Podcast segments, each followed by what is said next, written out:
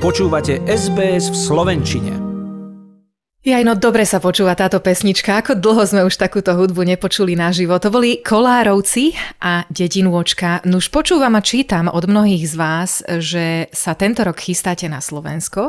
Mnohí už dokonca v najbližších dňoch, keď tam budú maja lesy a zábavy, rôzne hudobné festivaly a mnohé iné akcie. A tak mi napadlo, že je možno dobrý čas po dvoch rokoch pandémie a zákazov cestovania vrátiť sa aj k pozvánkam tohto typu a pozrieť sa priamo na Slovensko. Zatelefonovala som našej novej kolegyni Michaele Meckovej. Dobrý večer želám. Dobrý večer želám aj ja. Miška, aj z tých tvojich telefonátov počujeme, že situácia na Slovensku sa zlepšila a že obmedzenia sa uvoľnili. Aké je to teda s príchodom na Slovensko v týchto dňoch? Presne tak, Zuzka, ako vravíš, uvoľňuje sa to a naozaj sa všetkým asi tak lepšie dýcha. Od 6. apríla totiž to skončila povinnosť registrovať sa do e-hranice po príchode zo zahraničia na Slovensko. Teda už neplatí ani povinná karanténa. Rovno ako prídete, môžete teda bez nejakých povinností sa pohybovať po republike a platí to rovnako ako pre zaočkovaných, tak pre prekonaných a rovnako aj pre ľudí bez očkovania. Stále je ale fajn mať pripravený COVID pas, ak by sa stala nejaká taká tá náhodná kontrola. Tento víkend oslavujeme Veľkú noc. My, ktorí sme ešte teda dnes večer na austrálskej pôde, už nestihneme, ale čo vám môžeme závidieť? Čo všetko sa v slovenských mestách koná?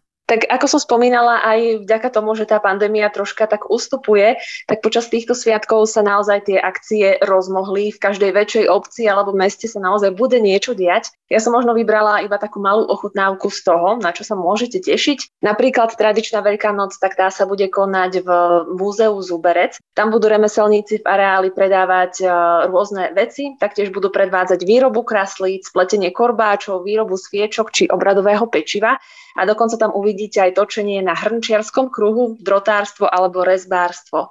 Nabité to samozrejme bude aj pod Tatrami. V Kežmarku sa bude napríklad konať krížová cesta, kraslice sa budú hľadať na veži snou na Štrbskom plese. No a počas veľkonočnej nedele môžete na Štrbskom plese zažiť aj veľkonočnú lyžovačku v maskách. V Tatrách sú teda ešte stále pripravené ponúkať skvelú lyžovačku. No a ako som počúvala predpoveď počasia, tak aj to bude prijať všetkým lyžiarom. Ak teda treba zhodiť nejakú tú veľkonočnú šunku, nejaké tie kalórie z nej, tak eh, svah je určite skvelou voľbou. No ale ak by niekto chcel troška ruch veľkomesta a možno vám v Austrálii aj chýbajú tie napríklad dobré bratislavské rožky, tak v hlavnom meste to bude naozaj veľkou nocou žiť. Bude tam veľkonočný jarmok, kde sa naozaj dobre najete a nakúpite nejednú peknú vec. No a podobné takéto veľké veľkonočné trhy sa budú konať aj vo veľkých mestách ako Banská Bystrica, Košice alebo Martin.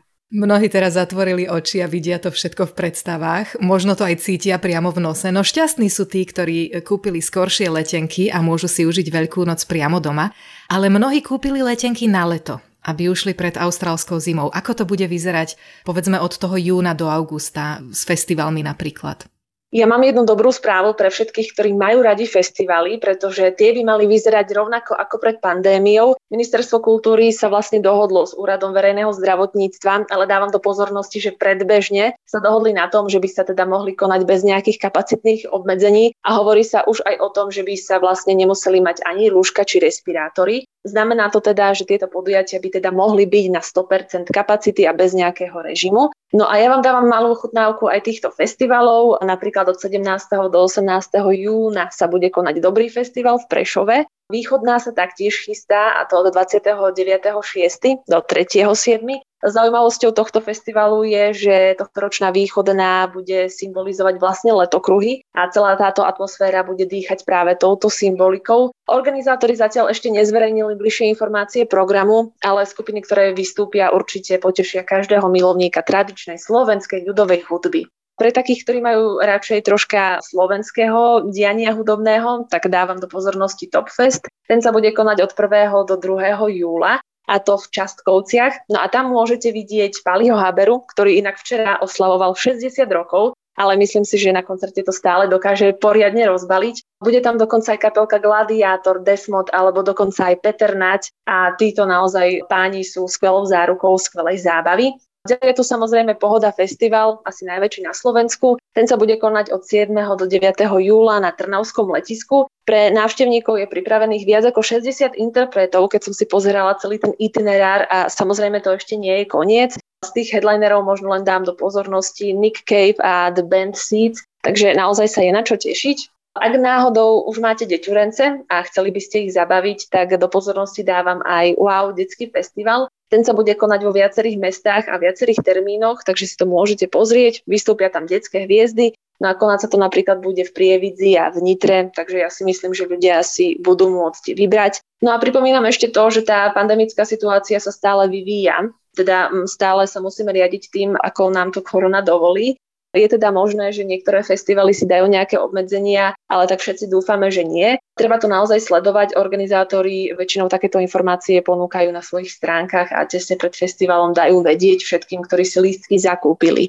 Takéto obmedzenia ale naozaj nenájdete, ak by ste chceli vybehnúť do prírody, tak ja len dávam informáciu o tom, že ešte stále tu stoja Tatry, takže by ste ich mohli pokojne preskúmať. Rovnako tak e, slovenský raj, kde si napríklad môžete zažiť adrenalinovú feratu, ktorú spustili po desiatkách rokov, no alebo si môžete dať piknik spoločne so sisľami na lúke a kochať sa popri tom atmosférou Muránskej planiny. Takže na Slovensku je to naozaj čo vidieť, takže Zuzka, ja už prenechávam slovo tebe. Ty si sa tuším ani nenadýchla.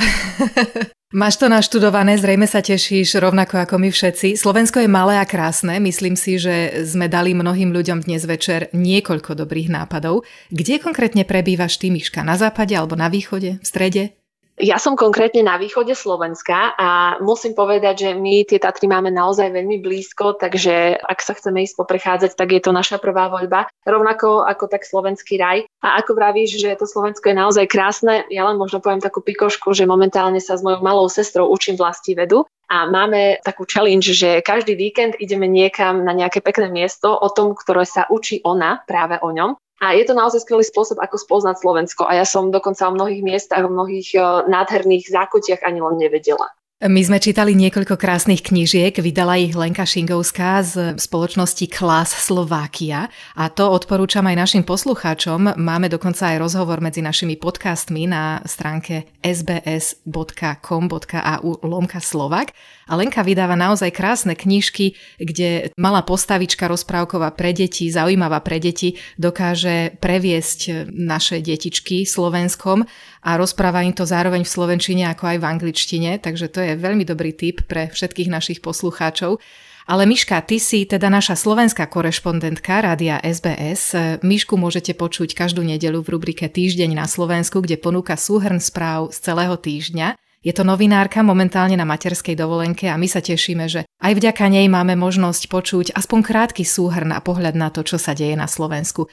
Veľká vďaka aj za dnešné pozvánky, srdečne pozdravujeme a želáme na Slovensko krásnu a požehnanú Veľkú noc. Zuzka, veľmi pekne ďakujem, bolo mi cťou a budem sa rada znova počuť takto spolu s tebou.